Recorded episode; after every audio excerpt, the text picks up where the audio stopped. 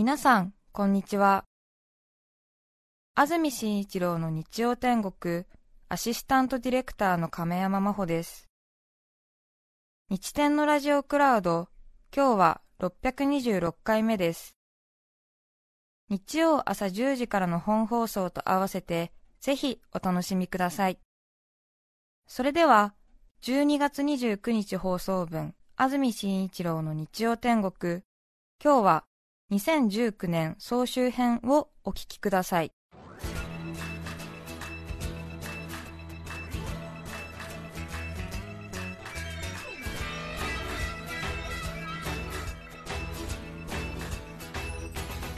さて今日は12月29日時刻11時を回ったところです日曜天国いよいよ今年最後の放送を迎えましたいつもならこの時間はゲストの方をお迎えしておりますが今日は特別企画ということで2019年総集編をお送りいたします。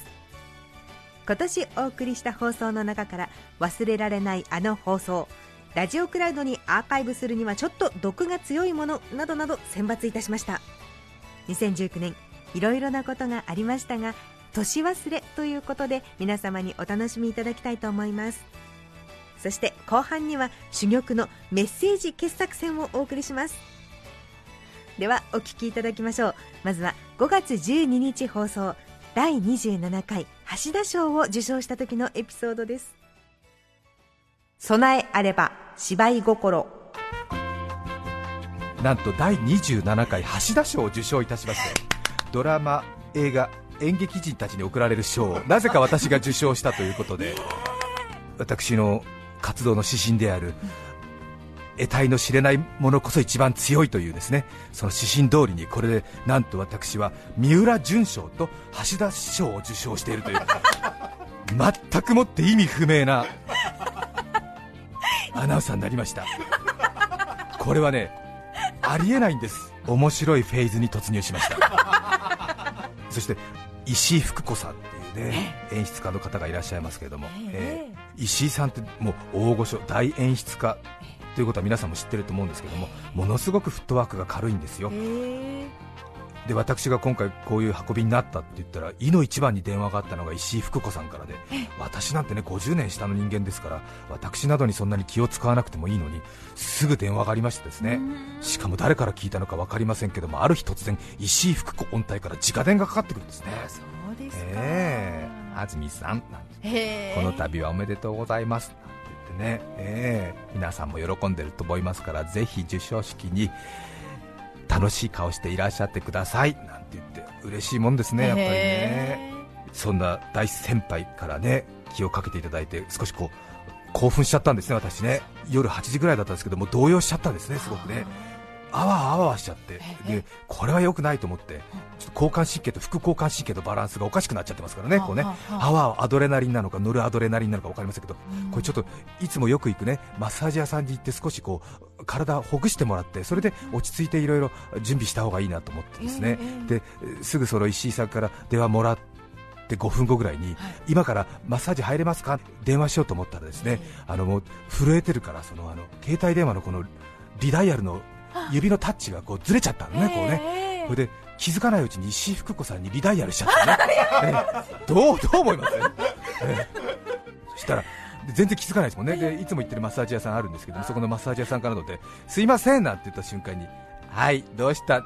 で瞬間に気づきましたね、私ね、間違ってリダイヤルしてるなと思って、でもさすがにこう大先輩にね、すいません、間違って電話しましたというふうには言えない自分がいる中で。えー、その辺のやっぱり臨機応変さ、私も自分で驚きましたけども、急に芝居を始めましてですね、石井さん、やっぱり考えたんですけど、私でいいんでしょうか、なんていううぶな芝居をこきましてですね、石井福子さんも私の芝居に騙されましてね、えー、安住さん、本当に謙虚な方、私で本当に嬉しいなんて言われましてね、えー、私、マッサージ屋と間違って電話しただけなんですけどもね、辞退した方がいいのかななんて電話切ってから考えたんです。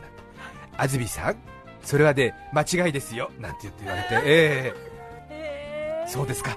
先生にそこまで言っていただいたならば当日私授賞式に向かいます。ありがとうございます。本当に先生ありがとうございました。最後はちょっとね演歌歌手みたいな感じで 声にならないような感じの芝居をつけてですねうぶな芝居をしました。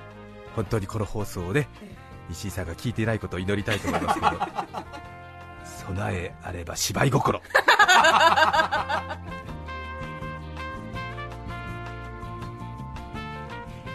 続いて参りましょう。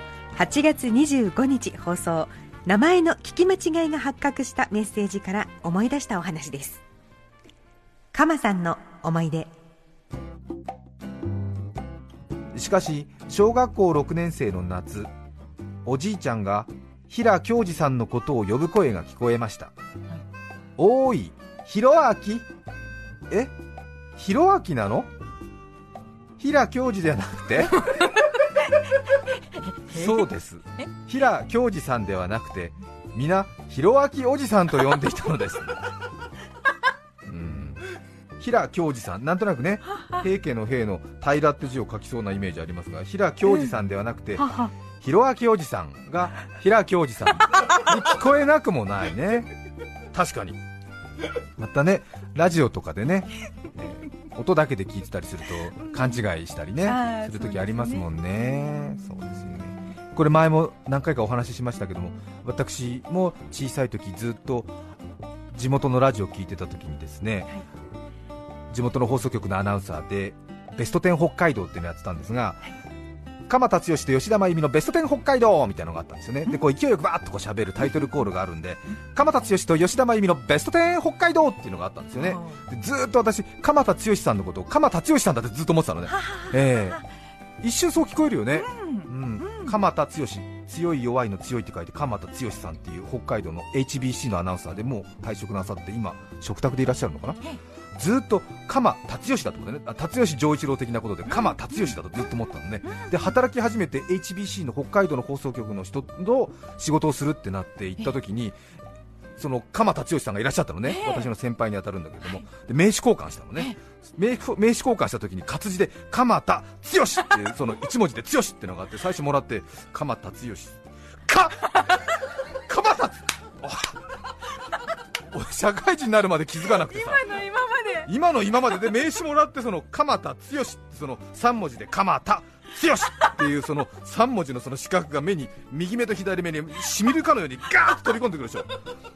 HBC のそうかアナウンサーと仕事をするんだと思ってどんな人だろうと思って聞いたことない鎌田さんって聞いたことないんだけどなと思って。鎌田さんどれぐらいであ結構年配の方だとああよろしくお願いします。HBC の鎌田でございましても名刺もらって。鎌田剛鎌鎌田剛だ！と思って。ああと思って。で鎌田さんもびっくりしちゃって日本散歩わーって後ろに探してどうしたんですかって言ってわ私ずっと鎌田さんのこと鎌さんとずっと思ってましたみたいな。勝負私初めてお目にかかると思ってたとか私ずっと聞いてましたずっと私は鎌達義さんだと思ってましたこの感覚わかるかな？わかります。あーってなったの本当に進めないですよね進めないもんね、でずっと、でも鎌田さんの方にしてみるとさほど面白い話じゃないんで、ね、そうですね、うん、だってアナウンサーだしね。別にねみたいな、ええみたいな。結構鎌田さんはもう早め早めで冷めてたのは分かったんだけど私その話何回もしたくなるから どうでもいいみたいな顔されるよね。当然だよそれはね。安住さんもういいですか？よろしいでしょうか？私はずっと鎌田剛さんのことを鎌達吉さんだと思ってました。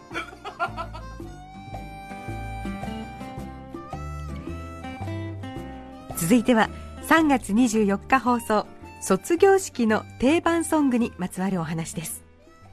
北国の卒業式。まあ今の若い世代の卒業式の別れの歌は分かったと、まあ、ただ自分たちはちょっと違うんだなという皆さんお待たせいたしましたこういう明るい未来だけではなく何か得体の知れない薄暗さ。そんな不安とも何とも理解しえない運命的な怖さみたいなものが私たちの世代には卒業式にはつきものだったというところは正直あるんですね。そうです、ね、うんそう思わずにいられない。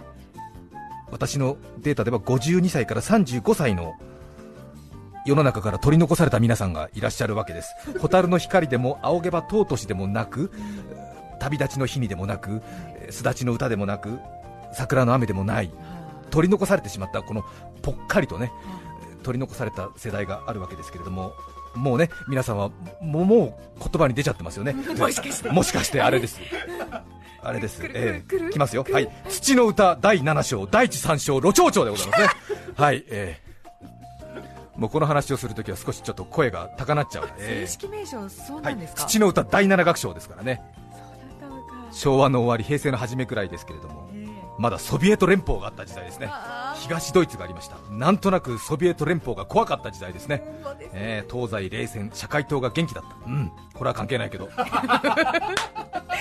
なんかちょっとね今とは違うあの何か、うん、少しちょっと世の中の行く末が小学生、中学生なりに心配だった。そうですね、うん、そうだったかもね。怖かったよね。そうでしたよね、うん、オリンピックはどっかが拒否したりどっかが出なかったりとかしたもんね、ね、うん、こんな時代が来ると思わなかった、特に私は北国の荒れた中学校で育ってたのでなんかその中学校の体育館のその暗幕を張った薄暗い感じ、そして外につながる重い鉄製の中扉の向こうから暴走族の OB が卒業生を迎えに来てる単車のマフラーの音なんかがブンブン聞こえてる中での 第一三章でピアノの伴奏だけになった時にその音がブンブンブンブンブンって聞こえる感じの中で聞いた第一三章っていうのがものすごくこう心に迫る感じでその、晴れやかとか伸びやかなとか軽やかなとは無縁の感じのその。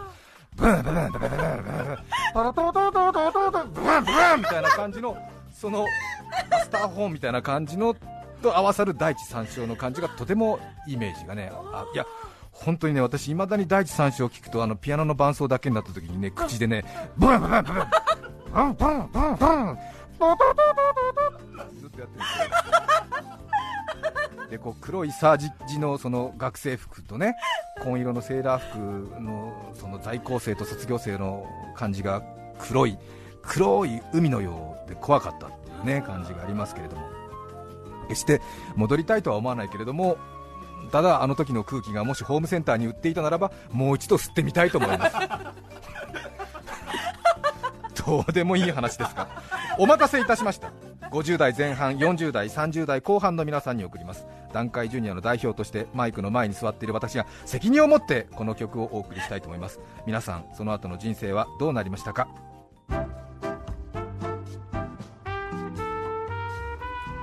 10月20日古舘一郎さんに代打を務めていただきました。その翌週10月27日放送大阪のホテルの一室での出来事です。嫉妬の炎が2倍2倍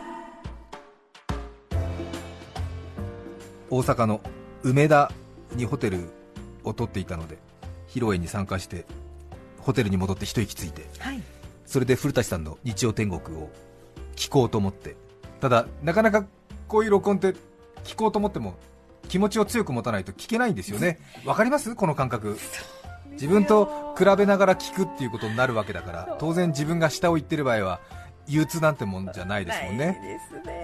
古舘さんへのお礼のメールもできないしこれは今聞かなきゃだめなものだろうなと思って強い気持ちで再生ボタンを押そうかなと思ったんだけど、まあお風呂から上がってからにしようかとかね、そういうもう嫉妬の気持ちが半分燃えてるわけですから、どうしたものかと逡巡していたんですけれど、大阪のホテルだなと思いましてですね、俺のこの気持ちを理解してくれる人が大阪にいるじゃないかと思って、大阪毎日放送福島信弘アナウンサーに電話をかけました。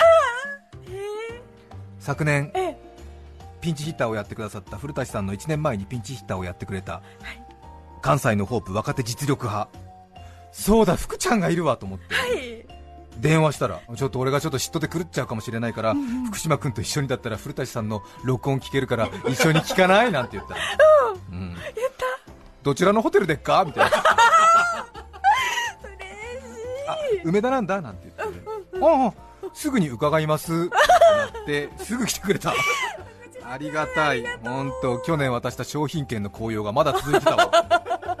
今年は古舘さんがやらはるみたいですなみたいな。そんなでしたっけ？そこまでコテコテなことないですよね。こう緊張とか嫉妬の感情を隠すためにもうおっさん2人が喋り倒してんだよね。ホテルの室で。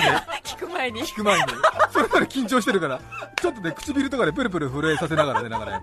まあまあまあ古舘さんもあれですわねみたいなまあ64ですから、まあ新しい果実を取りに来るって感じはねえでさねみたいな。おおそうそうそうだよねってなって。まあまあまあまあまあ、ほまあ、本気は出さないと思うけどさ。うんうんなんか置かれたところで咲くみたいな感じでやるんじゃないみたいな。そうそうそうそうそうだよねなんて言って、うん、あ多分ね配られたカードで勝負するだけだと思うよみたいな。そうそうだよねなんて言ってで聞くんだよね2人でね。いやでもよかった2人で聞いてと思って。本当再生ボタンスッと押せたからね。でほらトーン抑えて入ったでしょ。たらやっぱり福島君も反応してたね。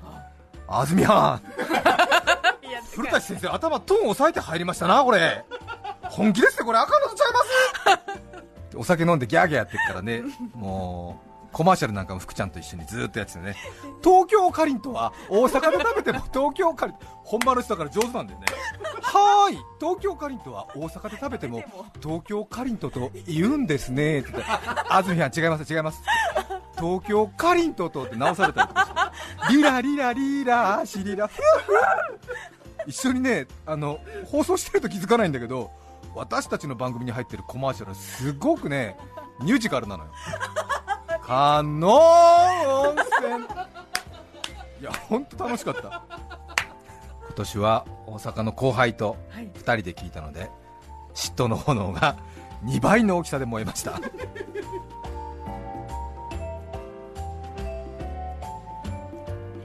そして今年も押し迫った12月15日寒さに打ち勝つ秘訣が明らかになりました。安住アナと冬の女王私は常に怒ってるから寒くないんですね。これはね本当に。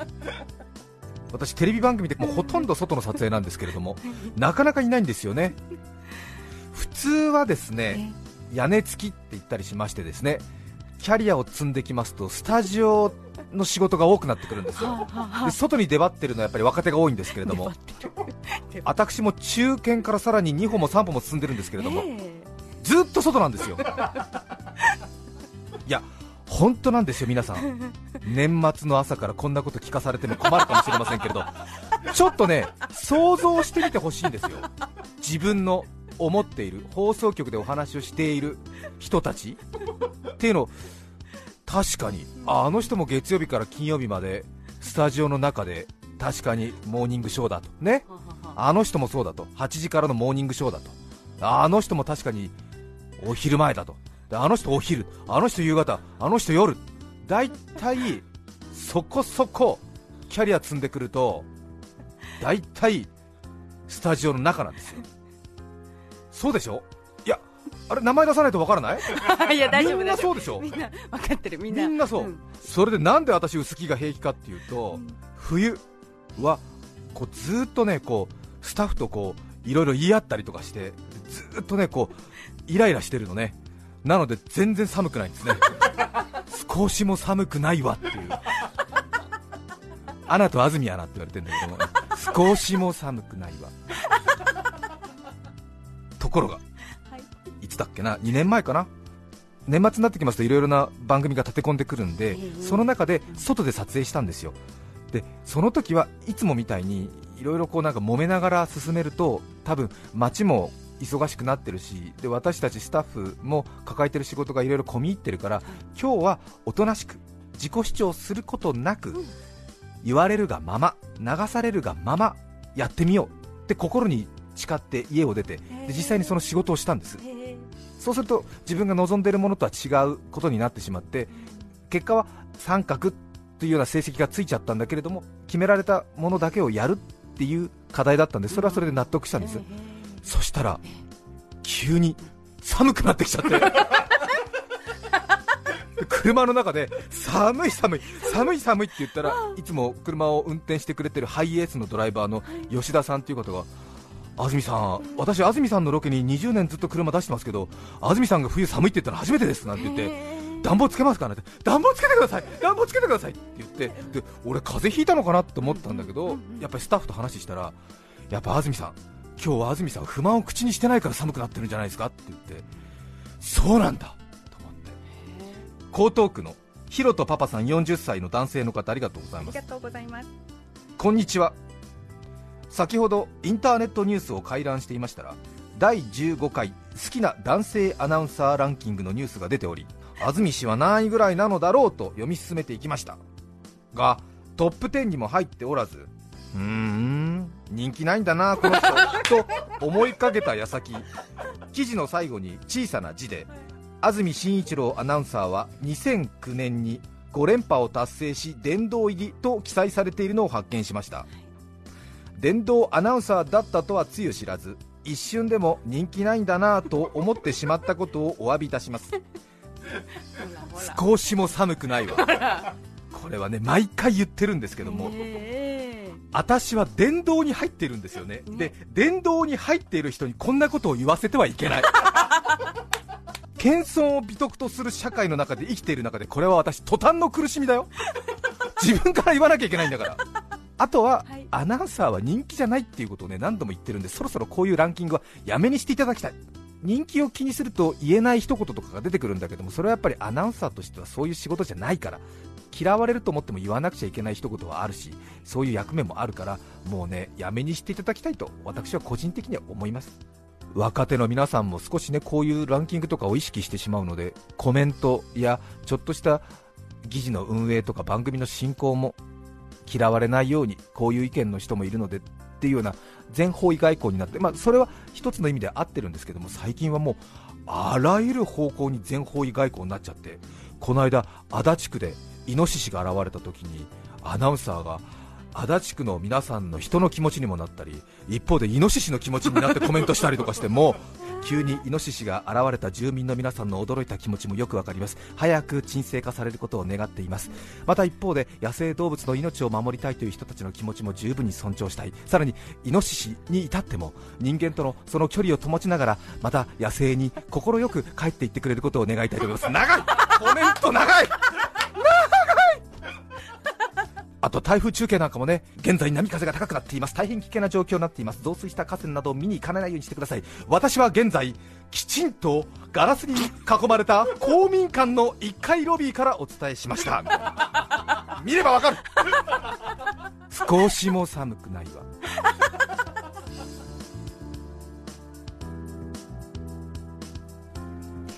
では最後に4月28日放送「魂の叫び」をお聞きください星雲の志後悔。うん。小袋の開封とかね、もうびっくりするときありますよね、もうね、あと私は魚肉ソーセージがなかなか上手に開けられなくてね、とっかかりのとこ全部ね失敗すると、もう本当つるんつるんのなんか、うん、引っかかりゼロの魚肉ソーセージがこう、ね、できちゃったりとかしてね。わ、かります、うん、ルマンドとかも開けるの難しいです。ルマンドね、確かに。もうほぼ粉々、ふりかけみたいになっちゃってね、ね。最終的にはこう、うん、漢方薬飲むみたいな感じで、ルマンドを押し流すしかない時ありますよね、うん。はい、もう紙の上に一度出そうなんですね、出してから、で折り目つけてから、ザザザザザザ。漢方薬か、これはみたいな、うん、美味しいなんつって。何なんですか、こんなんで。何ですか、どうですか？なんだこれは。気づいちゃった。やばい。やばいよ。これ連休中ですとこんな放送来て楽しいの？な。なんなのこれ？あ、びっくりした今。あまりにもくだらない。やばいやばい。放送内容がくだらないよ。何が何がルマンドを漢方薬のように飲んでどうですか？じゃないって。こういうことじゃない。こういうことじゃない。俺はこんな放送したくて東京に出てきたんじゃないんだよ。ないんだよ。星雲の志後悔。俺はこんなくだらない放送をするために東京に出てきたんじゃないんだよ。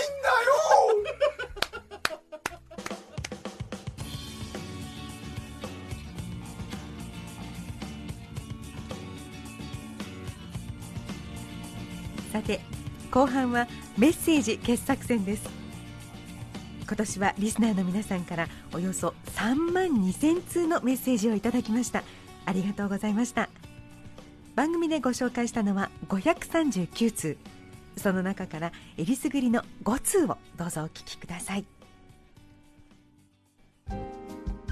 埼玉市北区の時さん54歳男性の方。ありがとうございます私が小学生だった夏休み両親と妹で遊園地に行った時の話です、はい、父がお化け屋敷に入ろうと言い出し私と妹は怖いから嫌だと反対したのです。お父さんが一緒に入るからということで結局3人で入りました、はい、お化け屋敷はレールを走るトロッコに乗り一周するものでトロッコの2列席の前に私と妹後ろに父が1人で座りました、え。ー、そういうのあるんですね。走り出すと暗闇から現れるお化けや怪物に私と妹はわーわーキャーキャー。後ろの座席から父は人形だから大丈夫だ。怖かったら目をつむっていなさい。と何度も声をかけてくれ心強かったのですが、はい、やっと出口の光が差して相手の顔がうっすら見えるようになったので、はい、振り返って父を見ると大丈夫。怖かったら目をつむっていなさい。と目をつむって叫ぶ父がいました。幼心にこれは見てはいけなかったのだと感じ四十数年心に鍵をかけています。そうだよ。お父さんもさ娘さんたちのために必死に強がってたんですよ。そうですね。優しい。優しいよ。ありがたい、うんかけてくれてた声をねかけてたけど目つぶってね怖かったら目をつぶってなさいって目をつぶってお父さんが言ってたっていうギュってつぶって。授業中に死後が多いとよく注意をされていた友達やっちゃんの話です、はい、小学校高学年水泳のテストがありました。やっちゃんはその日海水パンツを忘れてしまったようでした。そして思いついたようにあ体操服があるわとつぶやいていました、はあ、男子の体操服のズボンはパッと見水着と同じように見えますがポケットがあったり紺色の生地の光り具合が違うので先生にバレないようにと祈るように私は見ていました、はい、テストは4人ぐらいずつ背の順で泳ぎます、はい、泳ぎに自信のあったやっちゃんは堂々とプールに入ります。幸い先生にはまだ海水パンツでないことはバレていませんピーッと笛が鳴って、はい、やっちゃんがプールの壁を蹴ります。次の瞬間やっちゃんの体だけが全身 体操服のズボンはその場所にとどまり浮いています。日焼けしたやっちゃんの体に真っ白なお尻それをみんなが上から見ています。体操服は水着のように体に密着せずポケットなどに水をためその力で脱げてしまうのです。みんなが気づきいやーっと大騒ぎになりました。プールの中で腕と足で一生懸命パンツを履き倒しているやっちゃんの姿が今もはっきりと思い出せるのです。やっちゃんは今警察官をやっています。あーなんか光景がありありとね目に浮かびますね。いいですね。意外にね普通の服着て水の中に入ると海水パンツの機能性に驚きますよね。ね。ゴムなんかじゃねそう緩いから。止まらないもんね。壁蹴ったらズルズルっていうね 気持ちは分かりますね。女性の方さよりこさんありがとうございます。ありがとうございます。友達のなおちゃんの話です。高校生の時この匂いめっちゃ良くない？と腕を嗅がされました。私は甘くてすごいいい匂いと思いました、はい、香水つけたの？何？と聞くとニヤニヤしながらえーとねバニラエッセンスをつけました。と言ってきました。私は、ん？ん？ん？バニラエッセンス？あのお菓子作りに使うバニラエッセンス？と質問をしました。そうだよそうだよとのんきに答えるなおちゃん。それはダメだろうと思いました。なおちゃんが通るたびに変わるあの甘い匂い正直鼻が慣れてくると臭いのです。男子はこの辺なんかすげえ甘い匂いしないと不思議な顔。私は心の中でこの子ですよこの子がバニラエッセンスを振りまいていますと言いたい気持ちを押し殺し黙っていました。なおちゃんは今デンマークにいて保育の勉強をしていますがこの前アルバイト代が入ったバッグを盗難され一文なしになったそうです仲良くしてあげて。仲良くしてあげて。なおちゃんいいですね。なおちゃんいいね。まあねちょっとわかる。バニラエッセンスとかね。いい香りいい香りするからね。一時的であんないい香り確かに。板橋区のチャリケンさん48歳女性の方ありがとうございます。ありがとうございます。10年くらい愛用している革の財布がくたびれてきたので何かオイルのようなもので磨いてあげるといいかもと思いました。はい革製品ですもんね。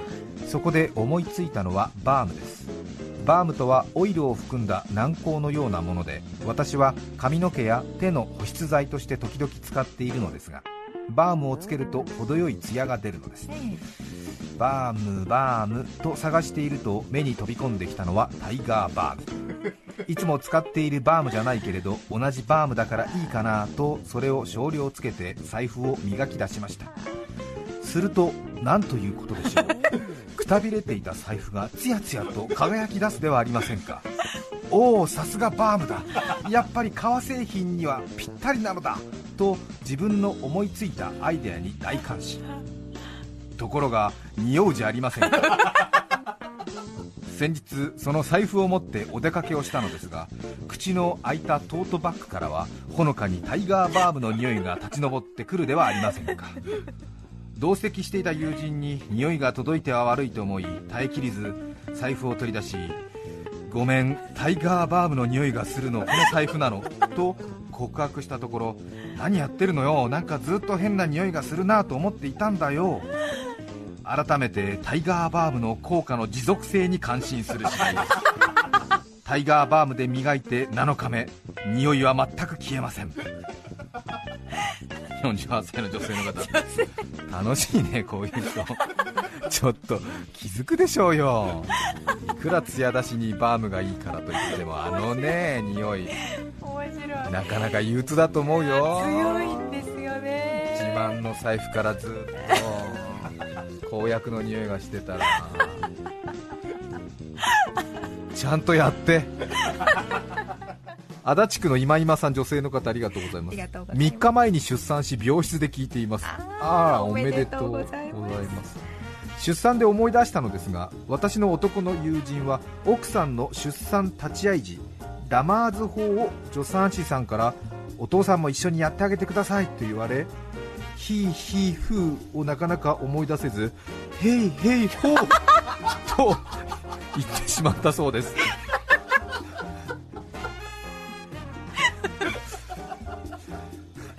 れはきついよ。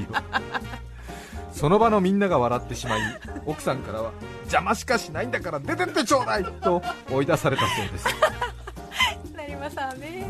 うん。笑えないわね。笑いないよね。その時はね。必死だもんね。出てってちょうだい。ひどいね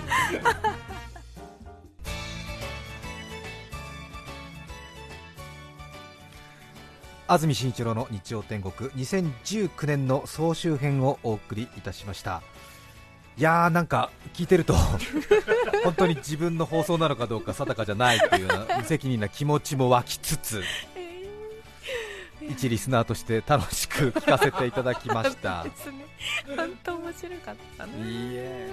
ただねやっぱりあれですよね。皆様に喜ばれようとして少しずつ私も人生を変えてきてるんだなっていうふうに気づきましたね。私自身はこんな人間じゃないんですよ。もっともっとまっとうなところがねたくさんあるんです。ただ皆様に喜んでほしいその一心でこういう人格を形成してしまったもう皆さんに責任を取ってもらうしかないんですね。だからあまり冷たいようなね書き込みとかしないでほしい。空中分解してしまうから。本当ですそよはしごをね外さないでほしいなと思います。皆さんが作り上げたんですよ安住紳一郎というものを。私自身はもっと違う生き物だったんですラジオを聴いている皆さんのその温かい気持ちが私を作ってしまったんですね12月29日今日はそんなことを考えてほしいそういう気持ちになっていますまた来年もどうぞよろしくお願いいたします2019年総集編をお聞きいただきました。それでは今日はこの辺で失礼します。安住紳一郎の日曜天国今年もあとわずか。さよなら2019こんにちは2020行く年来る年草の人し FM905AM954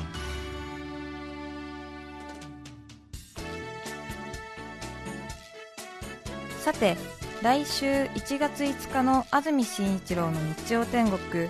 メッセージテーマは「2020年私の目標」ゲストは作家岩下久文さんです。それでは来週も日曜朝10時 TBS ラジオでお会いしましょう。皆さん良いお年をお迎えください。安住紳一郎の TBS ラジオクラウド。これはあくまで試供品皆まで語れぬラジオクラウド。ぜひ本放送を聞きなされ954905